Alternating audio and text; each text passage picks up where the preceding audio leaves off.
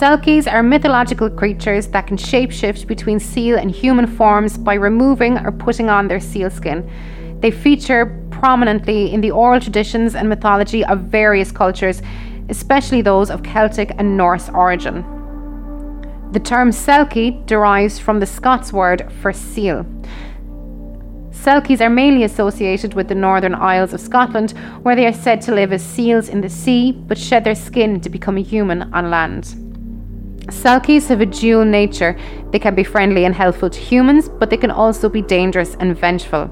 Selkies are often depicted as attractive and seductive in human form, and many stories involve Selkies having romantic or sexual relationships with humans, sometimes resulting in children.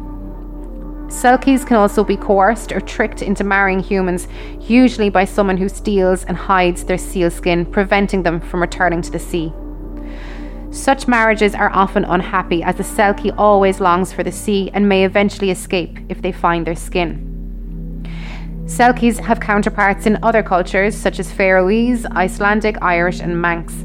They are sometimes confused with other sea like creatures such as the mermaids or the Finn folk. Selkies have inspired many works of art, literature, music, and film. In Orkney lore, Selkie is said to denote various seals of greater size than the grey seal. Only these large seals are credited with the ability to shapeshift into humans and are called Selkie folk. The type of large seals that might have been seen on the islands include the Greenland seal, also known as the harp seal, the crested seal, also known as the hooded seal. Something similar is stated in Shetland tradition that the mermen and mermaids prefer to assume the shape of larger seals, referred to as half fish. A typical folk tale is that of a man who steals a female Selkie's skin, finds her naked on the seashore, and compels her to become his wife. But the wife will spend her time in captivity longing for the sea, her true home, and will often be seen gazing longingly at the ocean. She may bear several children by her human husband, but once she discovers her skin, she will immediately return to the sea and abandon the children she loved. Sometimes one of her children discovers or knows the whereabouts of the skin. Sometimes it is revealed she already had a first husband of her own kind, although in some children's story versions, the Selkie revisits her family on land once a year. In the typical folk tale, she is never seen again by them. In one version, the Selkie wife was never seen again, at least in human form, by the family, but the children would witness a large seal approach them and greet them plaintively. Male Selkies are described as being very handsome in their human form and have great seductive powers over human women. They typically seek those who are dissatisfied with their lives, such as the married women waiting for their fisherman husbands. In one popular tattletale version about a certain Ursula of Orkney, it was rumoured that when she wished to make contact with her male Selkie, she would shed seven tears into the sea. Children born between man and seal folk may have webbed hands, as in the case of the Shetland mermaid, whose children had a sort of web between their fingers, or Ursula, rumoured to have children sired by a male Selkie, such that the children had to have the webbing between their fingers and toes made of horny material clipped away intermittently some of the descendants actually did have these hereditary traits, according to Walter Traill Denison, who was related to the family. Some legends say that Selkies could turn human every so often when the conditions of the tides were correct, but oral storytellers disagreed as to the time interval. In Ursula's rumour, the contacted male Selkie promised to visit her at the seventh stream or springtide. In the ballad The Great Silkie of Sule Skerry, the seal husband promised to return in seven years, the number seven being commonplace in balladry. According to one version, the Selkie could only assume human form once every seven years because they are bodies that house condemned souls. There is the notion that they are either humans who had committed sinful wrongdoing or fallen angels. It was only during hard times that the people of Scottish Isles would kill seals to make use of their skin and blubber. It was thought that the killing of a seal would result in misfortune for the perpetrator. Ernest Marwick recounts the tale of crofters who brought their sheep to graze upon small groups of homes within Orkney Islands. During the summer, a man placed seven sheep on the largest home. While on his way home from grazing sheep, the man killed a seal. That night, all of the man's sheep disappeared, However, the other crofters who had not killed a seal did not lose their sheep. The Selkie wife tale had its version for practically every island of Orkney, according to W. Traill Denison.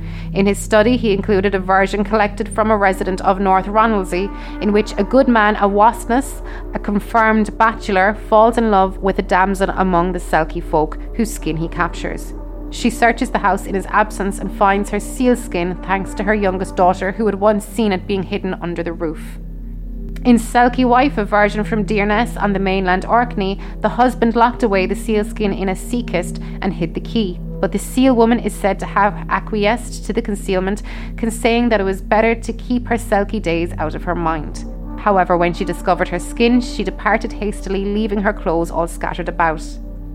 A fisherman named Alec supposedly gained a wife by stealing the sealskin of Selkie in a tale told by an Orkney skipper. The Alec in the tale is given as a good acquaintance of the father of the storyteller, John Heddle of Stromness.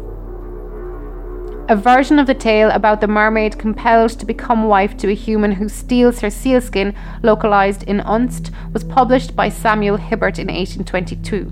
She already had a husband of her own kind in her case. Some stories from Shetland have used selkies luring islanders into the sea at midsummer, the lovelorn humans never returning to dry land. In Shetland, the sea folk were believed to revert to human shape and breathed air in the atmosphere in the submarine homeland. But with their sea dress, they had the ability to transform into seals to make transit from there to the reefs above the sea. However, each skin was unique and irreplaceable. The shape shifting nature of selkies within Shetland tradition is detailed in the Scottish ballad The Great Silkie of Skerry. The mermaid in Irish folklore, sometimes called Merrow in Hiberno English, has been regarded as a seal woman in some instances. In a certain collection of lore in County Kerry, there is an onomastic tale in Tralee that claimed the Lee family was descended from a man who took Murdoch, or a mermaid, for a wife. She later escaped and joined her seal husband, suggesting she was of the sea folk kind. There is also the tradition that the Conneely clan of Connemara was descended from seals, and it was taboo for them to kill the animal lest it brings ill luck. And since Conneely became the moniker of the animal, many changed their surname to Connolly. It is also mentioned in this connection that there is a Rowanish just outside Gweebarra Bay off the western coastline of County Donegal in Ulster. In many versions of the Selkie myth, the children produced by the coupling of a Selkie and a human are born with certain physical characteristics that set them apart from normal children.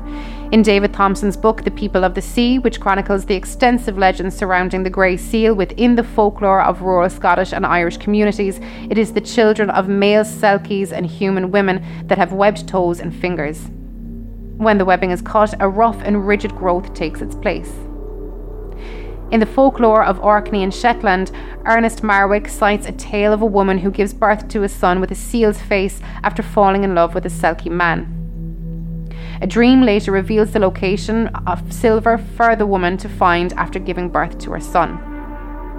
A group of Selkie descendants, also mentioned by Marwick, possessed a skin that was greenish, white in colour, and cracked in certain places upon the body.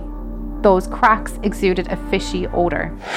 If you like that, then listen to our main show every Wednesday on all good podcast providers. It's Alive Alive, the really, really fake true crime horror podcast. All the guts and gore, none of the guilt. See you on Wednesdays.